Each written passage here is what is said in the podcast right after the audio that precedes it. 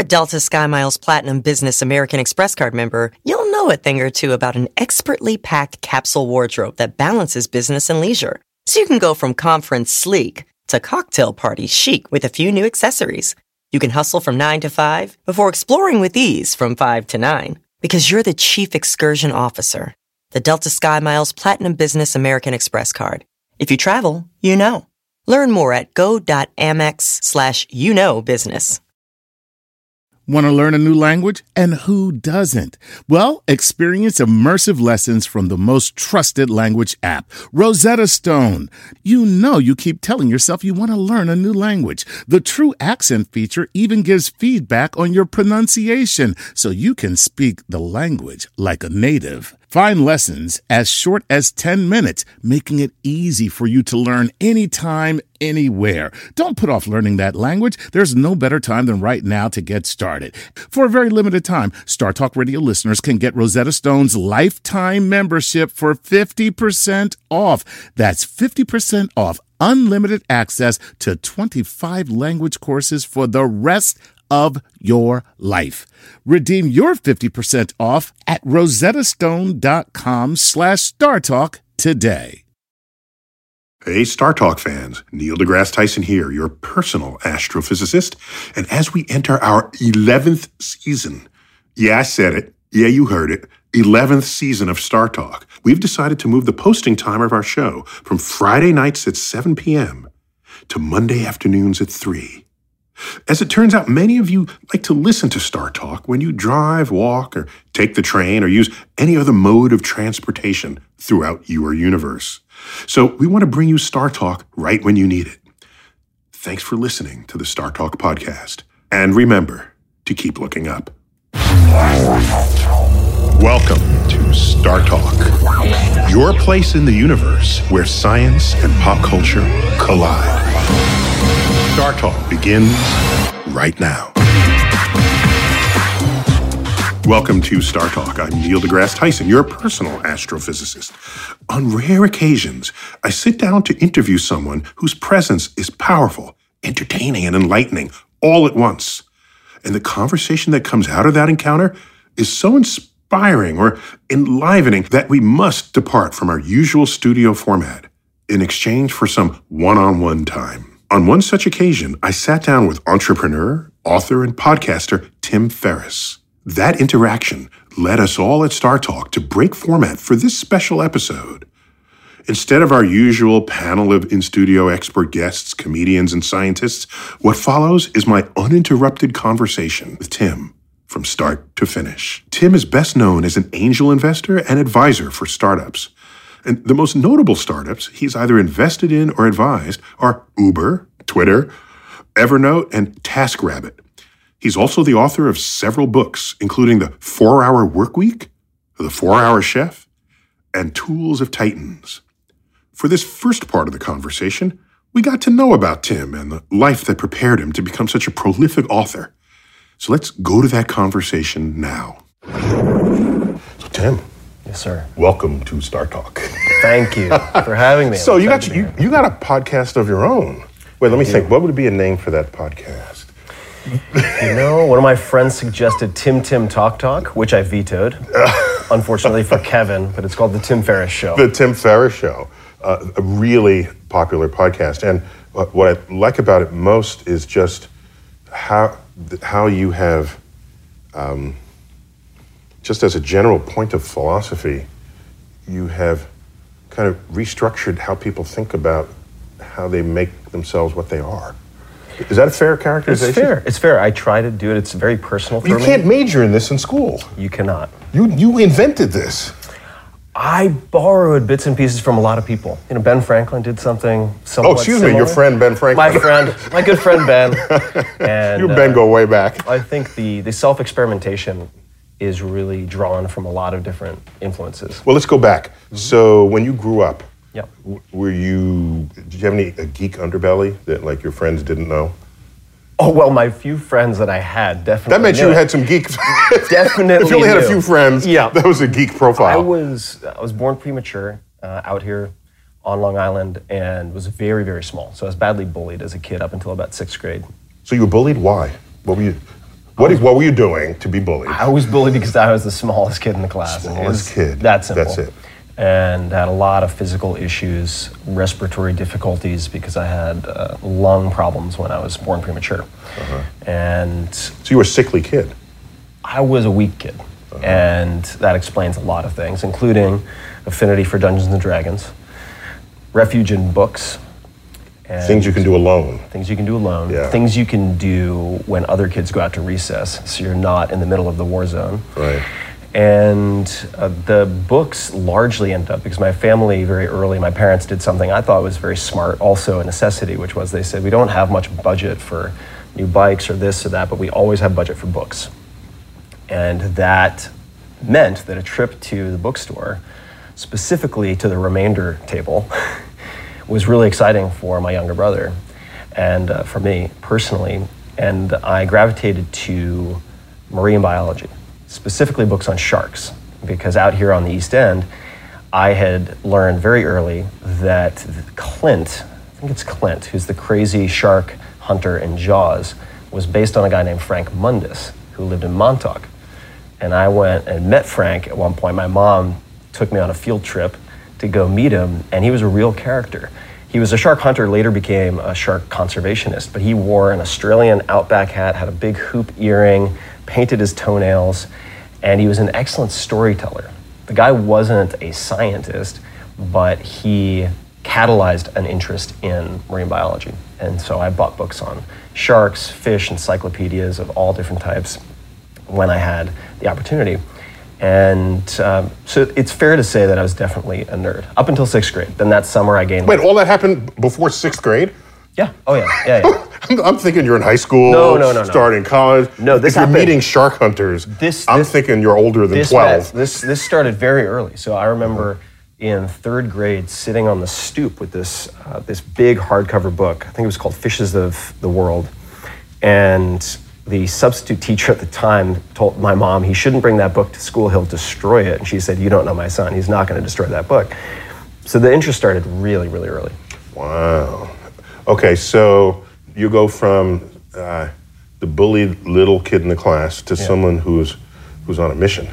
Yeah, yeah. But wait, so was the science element of this?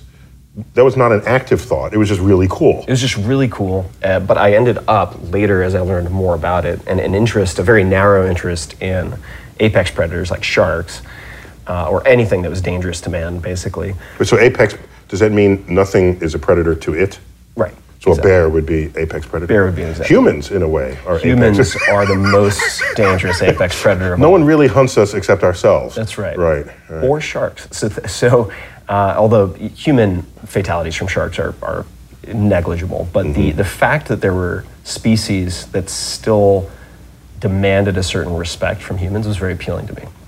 And that then broadened. So I went from just looking at sharks to more broadly fish. And I wanted to be a marine biologist for about 15, 15 years. Uh, that was a real. Just because it was cool. one. Just because it was cool. And I read about uh, Jacques Cousteau and these various people who were diving, gathering samples, uh, running analyses of various types. And I just found the entire implementation of what I found in the classroom to be very boring, fascinating. It- so, in the sterile context of a lot of the school classes, uh, it didn't grab my attention, but when it was able to be presented in a story of some type, which is why Frank was so interesting to me, not because he knew science, but because he was good at, at grabbing attention. Whatever it takes. Whatever it takes. I'll take it. We'll take it. If, it. if it gets you there, we'll take it. So that's how it started, and uh, it certainly, I mean, continued from there. It ended up veering in a sense. Uh, by the time I got to, I mean, we're skipping some stuff, but by the time I got to freshman year in college, it was neuroscience. I was more interested in neuroscience because, and that was my first major actually, because I have Alzheimer's and Parkinson's on both sides of my family. Ooh. So I was able to watch Get in the- there. Figure out. the decline of cognition uh, firsthand, and that terrified me. And I also wanted to try to help my parents potentially, or you know, their brothers and sisters in some that- way. does that also motivate you to make every day count? It does. It does, and it also motivates me to not focus excessively on lifespan, but rather functional health span and looking at how different types of interventions can extend functional health span, which you can define across a whole bunch of different parameters. But certainly, not forgetting the person's name you're sitting with five minutes into a conversation would be part of that. Mm-hmm. Uh, so it certainly is a, still is a huge motivator. So, okay, so now it's coming into focus how this life path, this mm-hmm. arc, has come together in the books you've written. You're mm-hmm. trying to to motivate other people mm-hmm. to make the most and best of what they are and their time and their investments mm-hmm. in who and what they can be. I, I got the list of books here. I mean, one of these showed up in my office. Actually, I don't. Did you send it to my office? I, I, did not. It was the was it the uh, the the four hour body. Four hour body. Was that the one? No, no, the four hour chef. Four hour chef. That would have been 2012. I got the dates here. If you don't remember, 2012. Yeah, 2012. yeah. no, it's, it's like these are big books. They are big books. They are. It's, they're, so, they're choose your own adventure books. They're buffets. So very nonlinear in that way. But yeah, they're uh-huh. big. They're big. Mm-hmm, mm-hmm. Let's just spend a minute on each on each book here. Sure. Okay, so the four hour work week. Yeah. Where were you trying to go with that? that book, uh, that was an accidental book in the sense that I. Yeah, everyone writes books by accident. Well, it was accidental in the sense that after my senior thesis in college, I on I, on uh, native English speaker acquisition of Chinese and Japanese characters. So I was looking at the semantic and and phonetic uh, both pathways and tools that, that, a native English speaker could use to accelerate the acquisition of uh, East Asian writing systems. And how many majors did you have? I had one. So I started in neuroscience. We can talk about why I made the shift, but I was I was in psychology technically with a specialization in, in neuro, and then went to the East Asian Studies department okay. with a concentration in Japanese. Okay. Uh, the the four hour work week came about because it, starting in 2013, that's not right, that's when I stopped. Starting in around 2003, I was invited back by an incredible professor I had named Professor Zschau, spelled Z S C H A U. Amazing polymath of a guy. We could talk about him. How many polymaths anymore? That's a yeah, that's like know, an old world thing. And yeah. if you can find one in modern times, that's a oh, fascinating. Oh, yeah, he was a competitive figure skater, a congressman, took a couple of companies public and was a revered professor at Harvard Business School, among other places. Also taught computer science at Stanford before that. And uh, I had been invited back to his class to guest lecture twice a year to talk about uh, building bootstrap startups as opposed to venture backed, uh, outside financed startups. And the notes from that class, as my life changed from, say, 2003, where I was on the verge of burnout because I was working on my own company, to 2005, 2006, uh, as my life changed, the content of the course or the lecture changed. And it turned. The lecture you delivered. That's right. Yes. So it started off. So these are windows into you. Absolutely, yeah, for sure. Every, every book that I've written has been a book I couldn't find for myself. Mm-hmm. Uh, and I love that there's 30 million books in the world, and there's one that hasn't been written yet, and I got to write it. Yeah, if I, if I needed it, that's kind of audacious, you know. What was that? That's kind of audacious. It's uh, audacious. It's not out there. It's, I'm It's audacious and selfish. it's self-interested and bodacious. That, bodacious. There we go. Let's bodacious. go with bodacious. That's better. And at least if you're writing a book that you yourself would have needed, you know you have a guaranteed readership of one, mm-hmm. which is plus, plus your mom. plus your mom. and uh, so the the four hour work week was really the collection of notes from those guest lectures assembled into a book, which was recommended by a few of the students in the class and then by a friend of mine who was an author.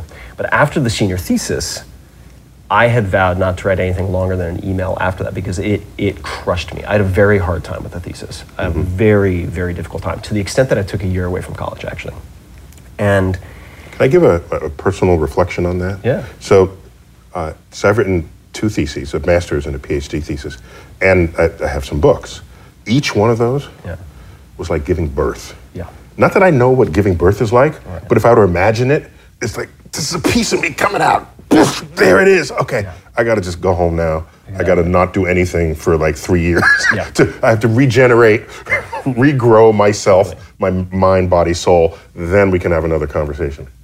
Definitely, and it's also like childbirth in the sense that at least many of the women I know who've given birth, they're like, all right, not doing that again. And then a year and a half, The two forget years later, here we are again. This, I think the forget gene has to show up. Otherwise, wouldn't you know? None of us are going to be here.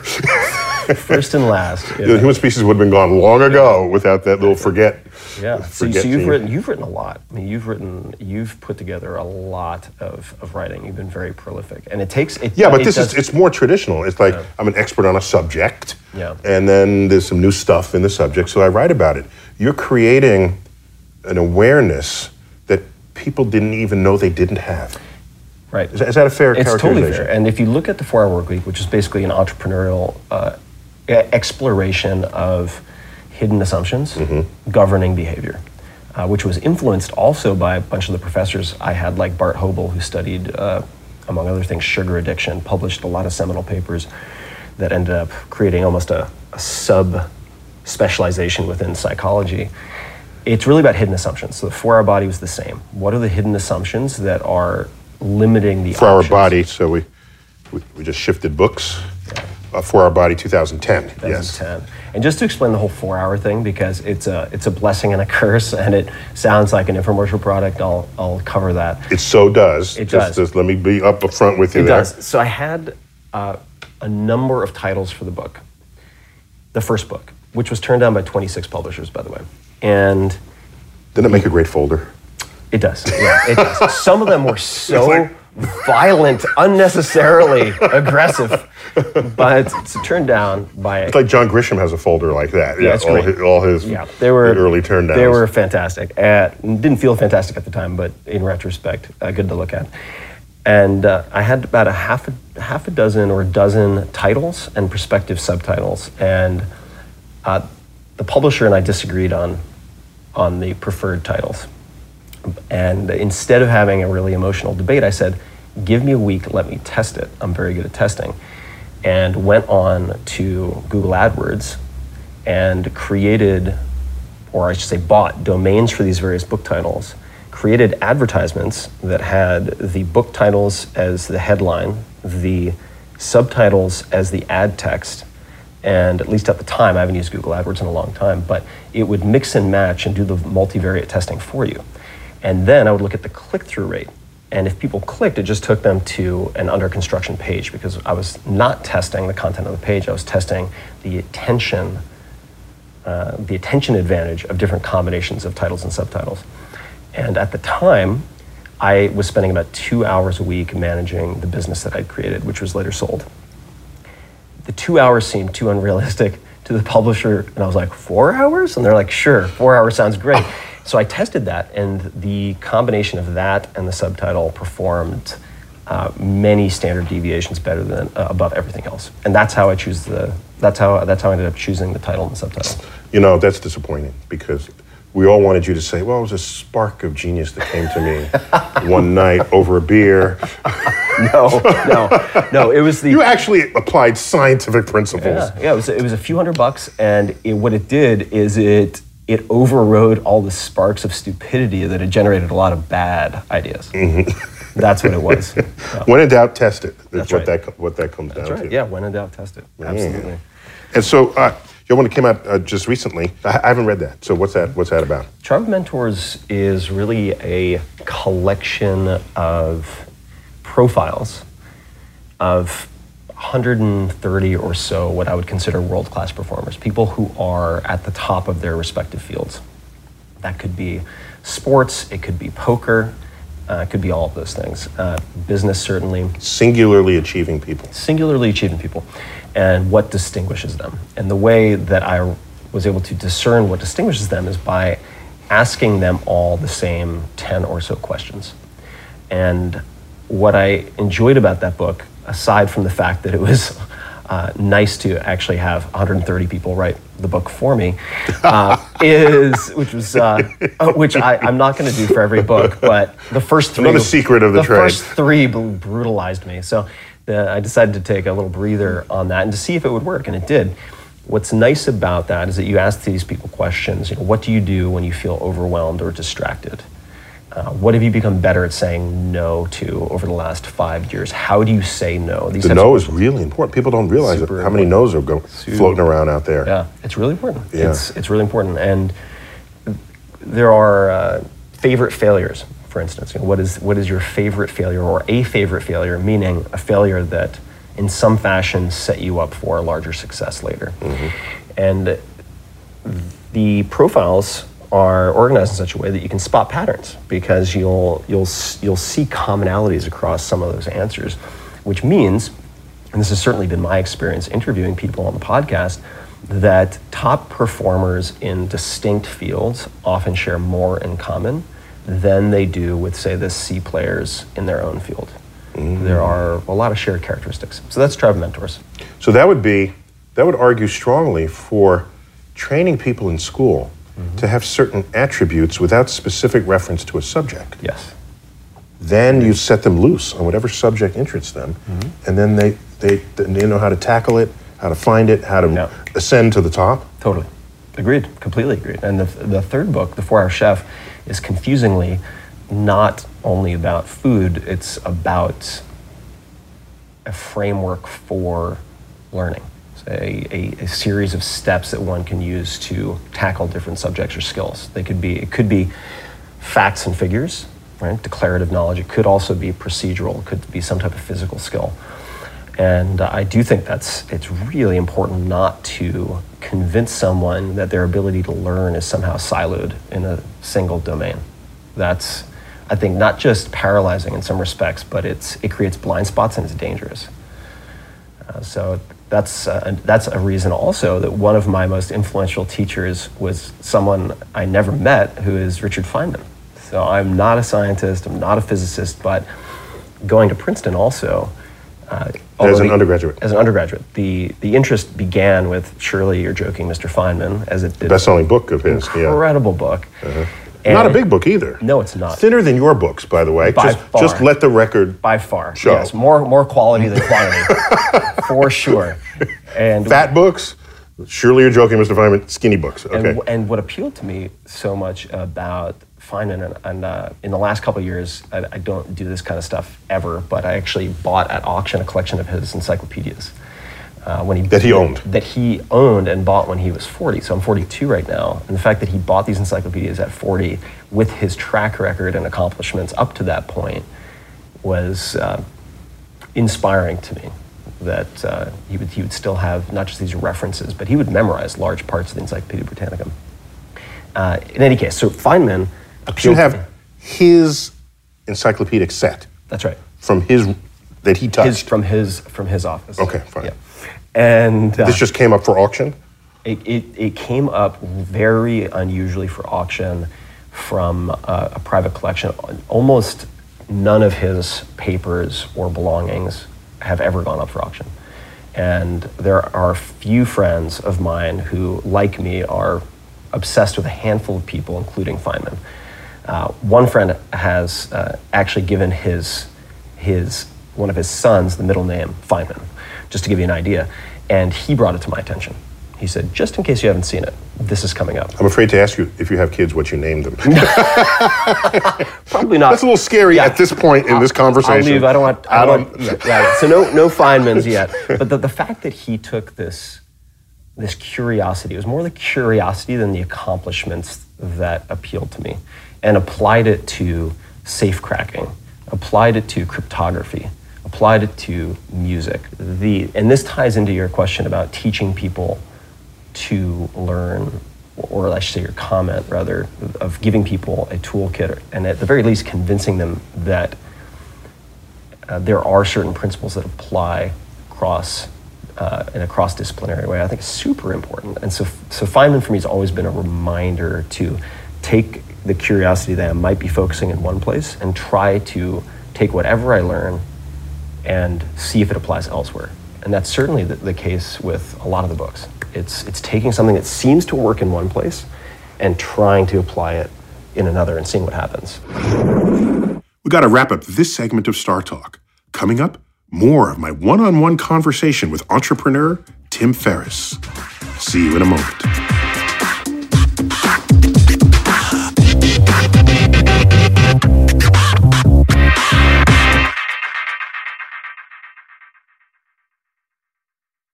Sleep, grocery shopping, themselves. Just a few things working moms seldom have time for. And during tax season, you can add taxes to their list. So for all you working moms, make the easy switch to H&R Block and have an expert make easy work of your taxes. H&R Block guarantees your taxes are 100% accurate and your max refund or your money back. Plus with their no surprise guarantee, you'll always know the price of your tax prep before you begin. You can even have an H&R Block Tax Pro do your taxes in a block office or online from the comfort of your own home. Can your current tax guy promise all that? When you're buried under life's to-dos, let the experts at H&R Block stay on top of your taxes with a return that's right on the money and your biggest refund possible because tax season after tax season it's better with Block. Make an appointment at hrblock.com. All tax situations are different. Not everyone gets a refund. Limitations apply. Descriptions of benefits and details at hrblock.com slash guarantees. Whether you're a family vacation traveler, business tripper, or long weekend adventurer, Choice Hotels has a stay for any you. And that's good because there are a lot of me's. Choice Hotels has over 7,400 locations and 22 brands, including Comfort Hotels, Radisson Hotels, and Cambria Hotels. Get the best value for your money when you book with Choice Hotels. Cambria Hotels feature locally inspired hotel bars with specialty cocktails and downtown locations in the center of it all. Hey, that's me. Radisson Hotels have flexible workspaces to get the most of your business travel and on site restaurants. That's me too. And at Comfort Hotels, you'll enjoy free hot breakfast with fresh waffles, great pools for the entire family, and spacious rooms. Hey, that's me too. I guess I'm just going to have to stay at all of them. Choice Hotels has a stay for any you. Book direct at choicehotels.com, where travel comes true. Bring everyone together for a great time with the Nintendo Switch system. Get the whole family in on the fun with exciting games that everyone can enjoy, like Super Mario Bros. Wonder, Animal Crossing, New Horizons, and more. Nintendo Switch has three different play modes all in one system play in TV mode, tabletop mode, or handheld mode when you're on the go. Visit nintendo.com slash us slash switch to learn more. Games rated E for everyone.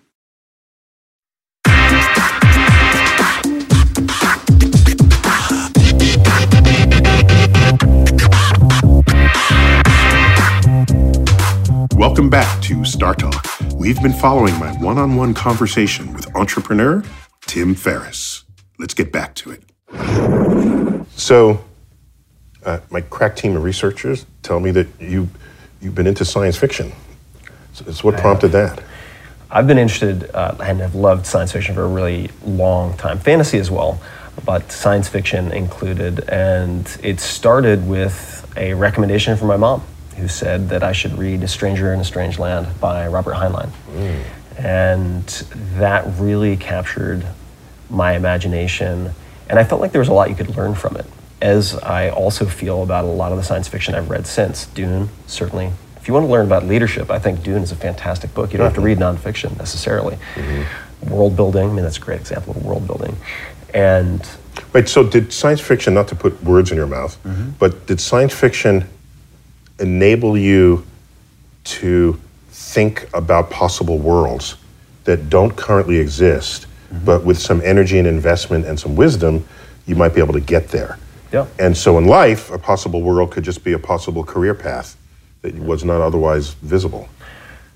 Definitely. I, I, that's absolutely true. And I think it gives you a lens through which to look at the present that allows you to see possibilities that may have been invisible to you before. And uh, certainly, a lot of the, if we want to call them predictions, descriptions in science fiction have found a home. Whether that's a self fulfilling prophecy or not is a separate separate question, but a fun question too. It's a fun yeah, question. Yeah, yeah. yeah, It's sort of the art imitates life, life imitates art uh, conversation. But it, it's it allowed me to look at things differently, and I'm all uh, I enjoy finding prompts and tools that allow or force me to look at things differently. And that's taken the form of science fiction. Uh, you can do a, a lot of experiments with sensory substitution and all sorts of weird things that we could talk about that definitely force you to perceive the world differently.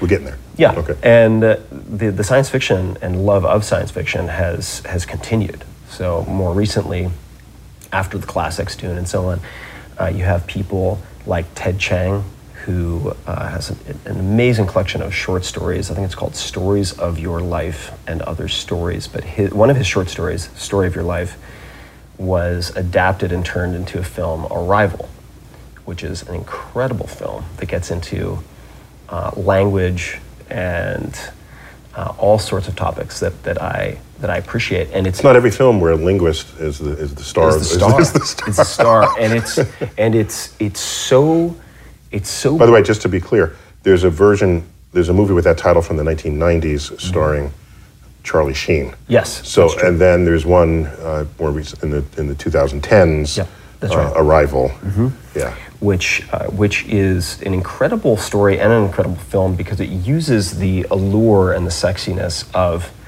science fiction to delve into topics and questions that might otherwise be very sterile, like how does language affect your thinking? How does language, if at all, affect your perception of time? And this came about because of our attempt to communicate with aliens. With aliens. That they were trying to communicate with us. Who communicate with us. Have a conversation. Through basically these Rorschach ink blot right. pictograms. Right. And you know, as someone who, who studied Japanese and Chinese and so on as an undergraduate, specifically the writing systems, I just loved that. And it's it's a Trojan horse for getting people interested in subjects that might otherwise be too sterile. Mm-hmm. So that's another aspect of Trojan horse fiction. in a good way. In a great way. In a great way, yeah. okay. In a great way. Most yeah. references to Trojan horses, especially with, with, viruses, computer right. viruses, are negative. This is this is a positive smuggling. Get in the door and then you explore the new city you just. That's right. This is benevolent idea smuggling. Yes, yeah. yes.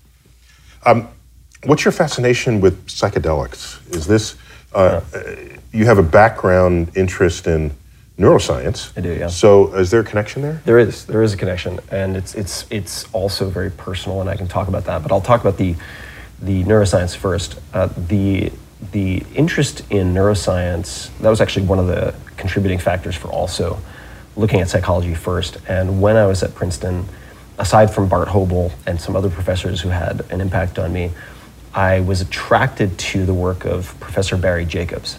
And Barry Jacobs focused on, uh, among other things, monoamine neurotransmitters, such as serotonin. Looked a lot at serotonin and sleep. He also chemistry of the mind. Chemistry of the mind, and he had looked also uh, quite closely at hallucinogens and uh, their impact on uh, various various types of, of um, you know, mental function. I'm betting he didn't teach a class in that. I'm, he did just, not. Okay. He did I'm just not. thinking. I don't know yeah, for yeah. sure. He, yeah, just he, thinking. He did not, but I, I wrote one of my junior papers on the the physiological similarities. So the, the I guess you could call it yeah, biological similarities, at least as we measured them at the time, between LSD or LSD 25 and REM sleep.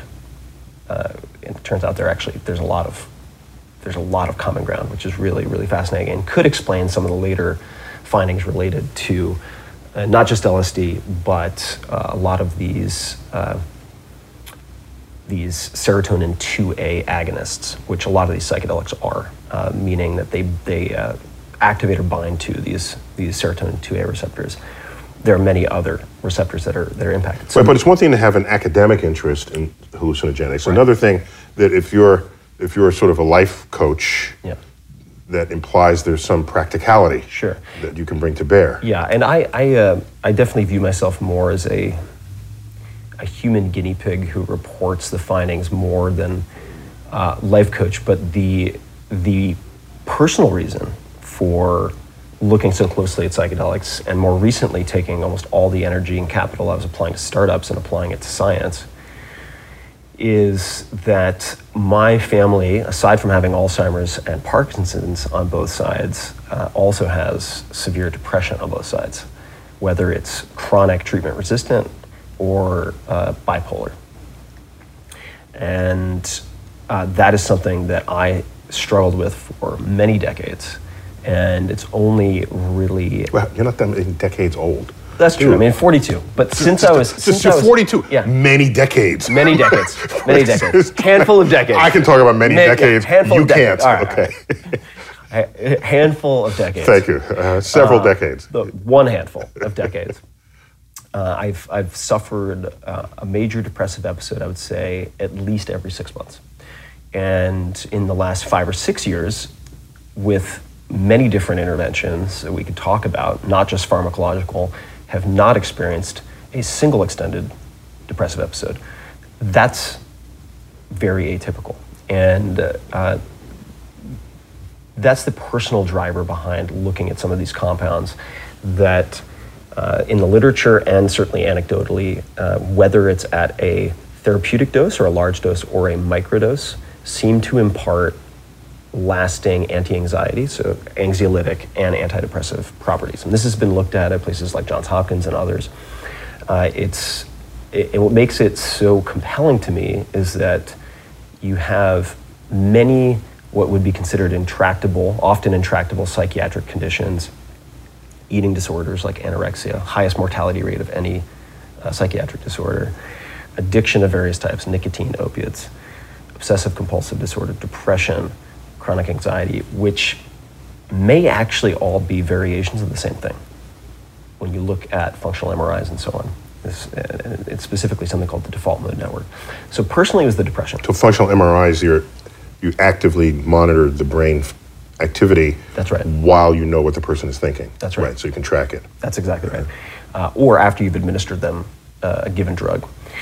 And uh, the, the psychedelic scientific exploration was suspended effectively late 60s, early 70s onward when the Nixon administration placed many of the classic psychedelics in Schedule 1 for political and not scientific reasons. Schedule 1 meaning high potential for abuse, no known medical application Heroin. heroin. Yeah. exactly. With with with corresponding penalties. Uh, so that's, that's Jail. Jail. yeah, the legal side effects. Corresponding penalties. The Jail. Yeah, the legal side effects are, are, are very very stiff. Mm-hmm. So so that's the personal. So, so you think that tabled what could have been more exploratory research that could have helped people? Is that what Oh, you're absolutely, suggesting? hundred percent. Not Oh ju- my n- not just for therapeutic applications, because you find that in some instances, uh, you'll let's take nicotine addiction as an example. Uh, Matt Johnson, Dr. Matthew Johnson at Hopkins, has looked very closely at uh, nicotine addiction, and with I want to say two or three administrations of psilocybin, which is thought to be the most active uh, molecule from a psychedelic perspective in magic mushrooms, so-called magic mushrooms, psil- uh, psilocybin mushrooms. You can synthesize psilocybin, administer it two or three times with psychotherapy. This is not a daily drug. And six months later, I want to say six months later in this study, which people can look up, there was around an 80% abstinent rate, abstinence rate, six month post. Compare that to the current best intervention or drug available, which is going to be taken constantly, and that might be high 20, high 20s or low 30s. in So it's some. Yeah, it's Gives some. people some It's- hope. It's some, but, not statistically strong hope. yeah, you're looking at a huge improvement. And um, with the antidepressive effects in many subjects can also last on the order of months. That's from one or two administrations. This is not a daily drug. So uh, my interest in this is in part hopefully funding science that helps with therapeutic applications with what people consider unsolvable psychiatric issues because we had all these breakthroughs in cardiology immunology and so on and in Well, brain's a tough nut to crack. it is, and psychiatry. Literally, not so much. and- yeah, yeah, it really is.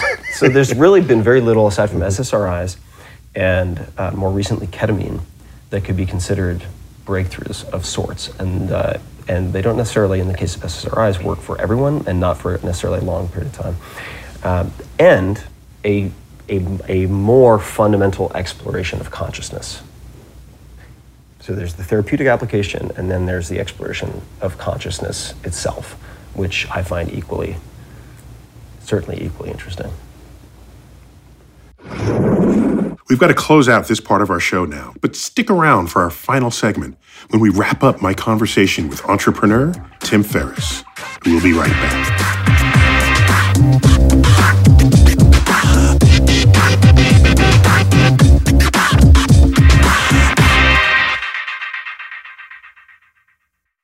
You know what shouldn't feel like rocket science? Planning a vacation your whole crew will love with Carnival Cruise Line, it's all up to you. You can kick back or dive right into the fun.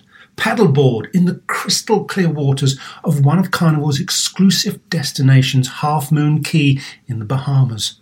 Take an ATV ride through the jungle or just relax on white sandy Caribbean beaches. The fun continues on ship. From a ride on BOLT roller coaster to a moment of pure bliss at the Cloud9 Spa. Kick off the evening with a craft cocktail at any of Carnival's dazzling bars and lounges and take your pick of restaurants from surf and turf to family style Italian. Then settle in for an evening of live entertainment. Whatever your vibe is, you'll come home with plenty of stories to tell. So pack those bags, be sure to leave room for a few unforgettable memories because no one does fun like Carnival. Book your dream vacation at carnival.com. Ships registry, the Bahamas, and Panama eBay Motors is here for the ride. You saw the potential. And through some elbow grease, fresh installs, and a whole lot of love, you transformed 100,000 miles and a body full of rust into a drive entirely its own. With over 122 million parts for your number one ride or die, you can make sure your ride stays running smoothly. Brake kits, LED headlights, exhaust kits, turbochargers, bumpers, whatever your baby needs, eBay Motors has it. And with eBay Guaranteed Fit, it's guaranteed to fit your ride the first time, every time, or your money back. Plus, at these prices, you're burning rubber, not cash. Keep your ride or die alive at ebaymotors.com. Eligible items only, exclusions apply. This episode is brought to you by Progressive where drivers who save by switching save nearly $750 on average. Plus, auto customers qualify for an average of seven discounts. Quote now at progressive.com to see if you could save. Progressive Casualty Insurance Company and affiliates national average 12 month savings of $744 by new customers surveyed who saved with Progressive between June 2022 and May 2023. Potential savings will vary, discounts not available in all states and situations. We'd like to give a Patreon shout out to the following Patreon patrons Eric Morales and Solomon Nadaf. Thanks, guys, for helping us as we make our way across the cosmos. And if you would like to get your own Patreon shout out, make sure that you go to patreon.com slash startalkradio and support us.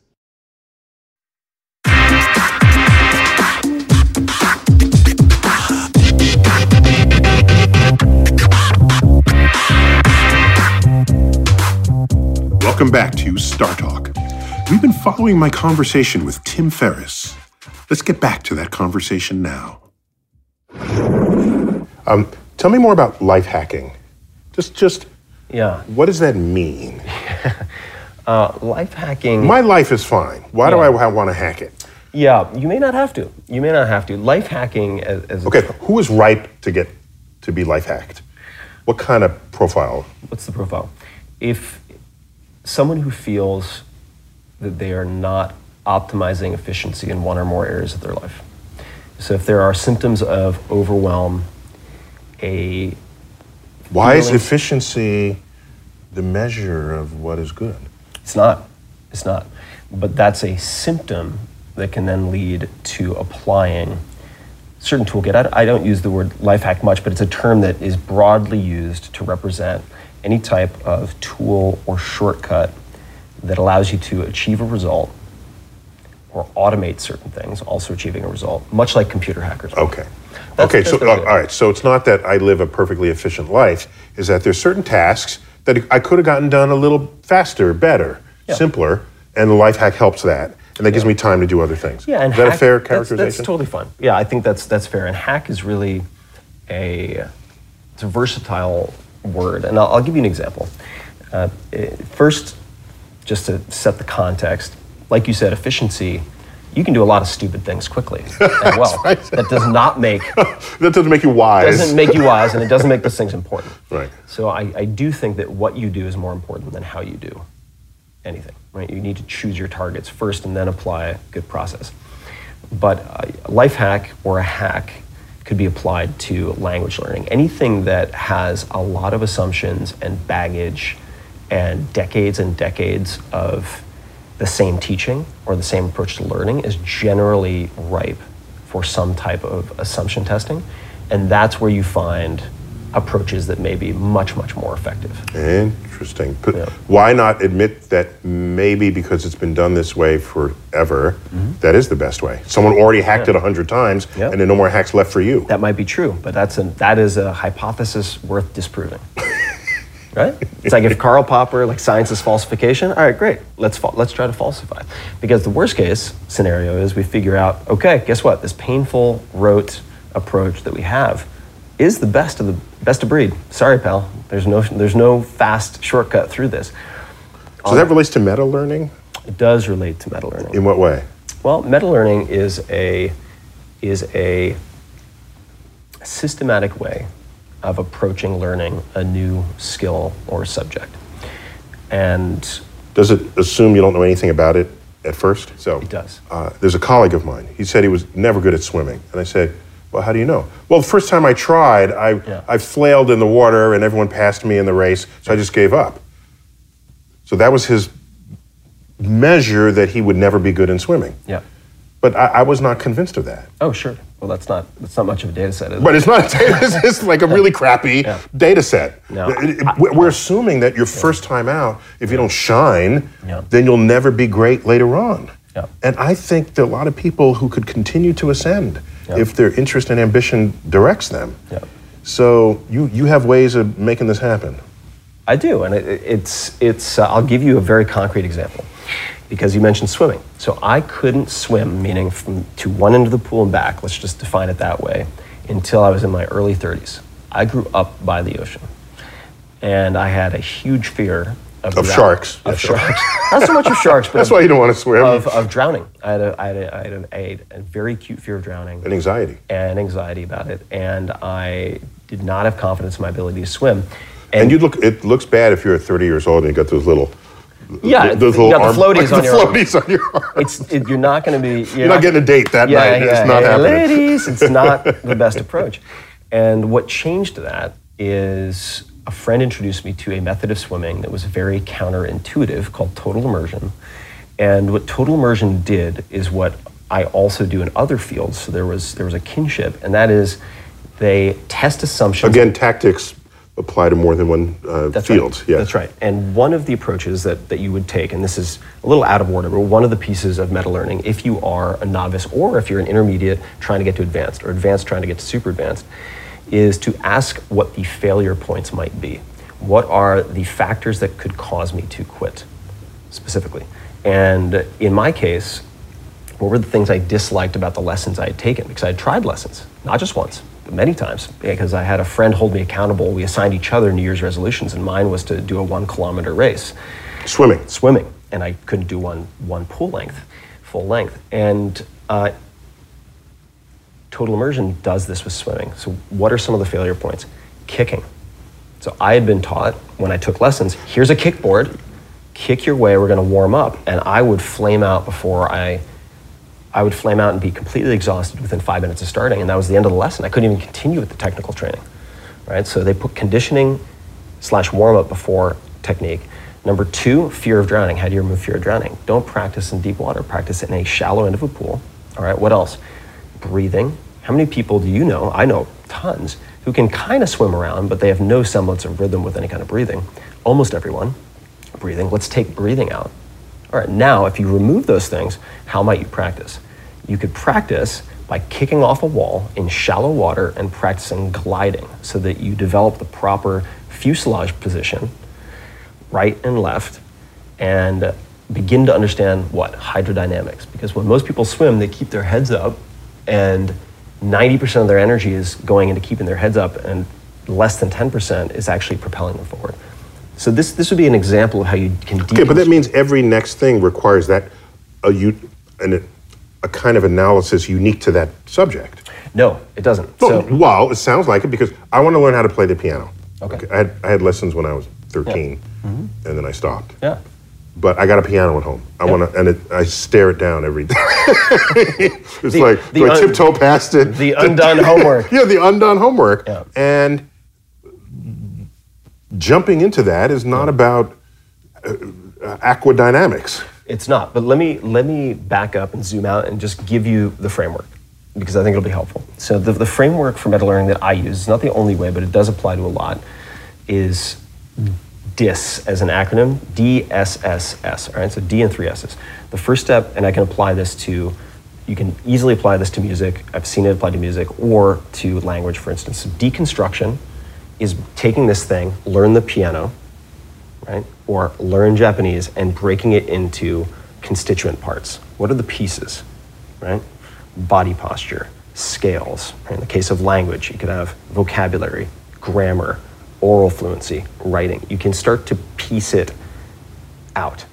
Deconstruction. Then the next step is selection, which is when you do an 80 20 analysis of the material that you've broken out, looking for the, the 20% of, say, exercises or practices that will produce 80% of what your desired outcome is.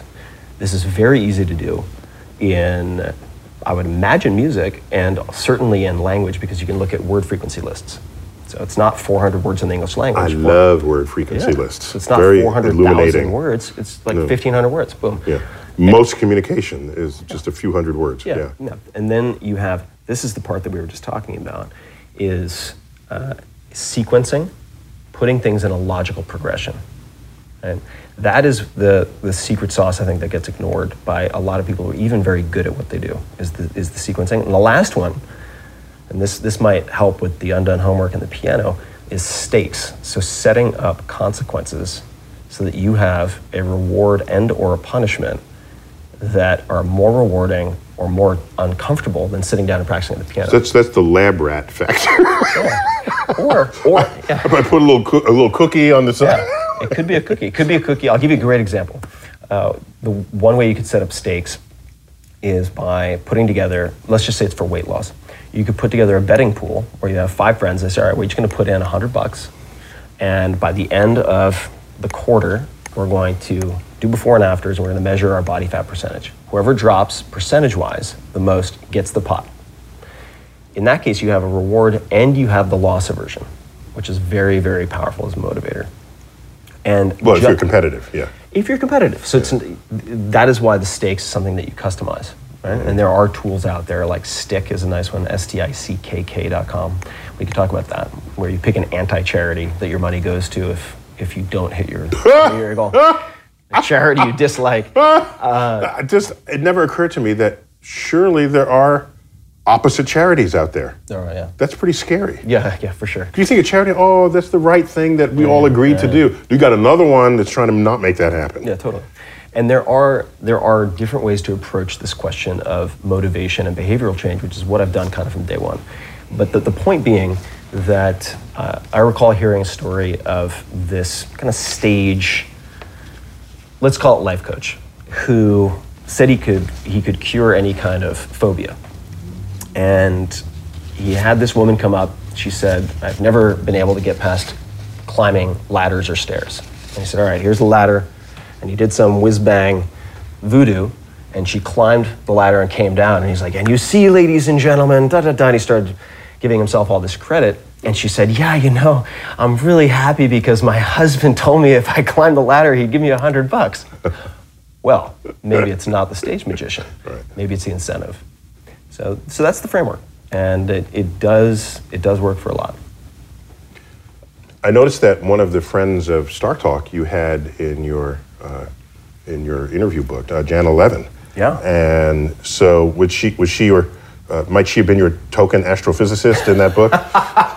We all need a token astrophysicist. I said specifically, she's a cosmologist. Yes, So yeah. yeah. Uh, she's, she's everyone should have a cosmology friend. everybody should have a cosmology friend. Uh, she is she is a is a is a great not just thinker but communicator. And I, I really feel. And she thinks about how she communicates. right. does. Right. So it comes out. It's like, wow, I've I've just been taught by someone who's really thought this through. Yeah, and we met through uh, Maria Popova, who uh, runs a site called Brain Pickings, and uh, she is also someone who thinks about thinking and thinks about communicating important concepts and does a great job of it.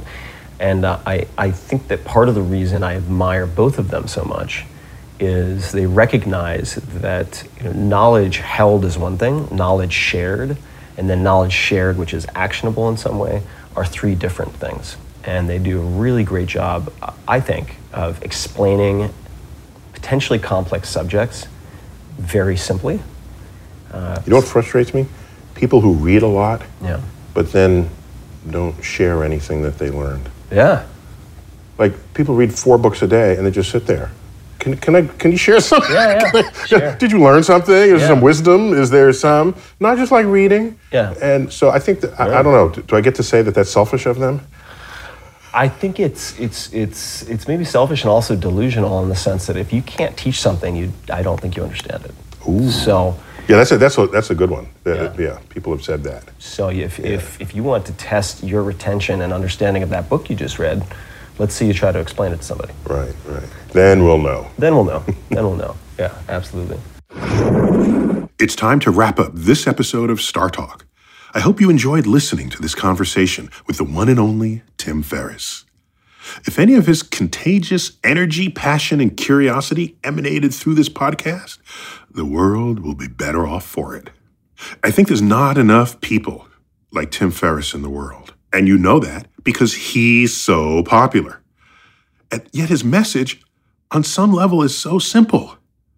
It's how to make the most of who and what you are, how to derive happiness from it, how to bring fulfillment to your life, your work, your home. Imagine if we all just thought that way and felt that way, how different this world would be. You've been listening to Star Talk Radio. I've been your host, Neil deGrasse Tyson, your personal astrophysicist. And as always, I bid you to keep looking up.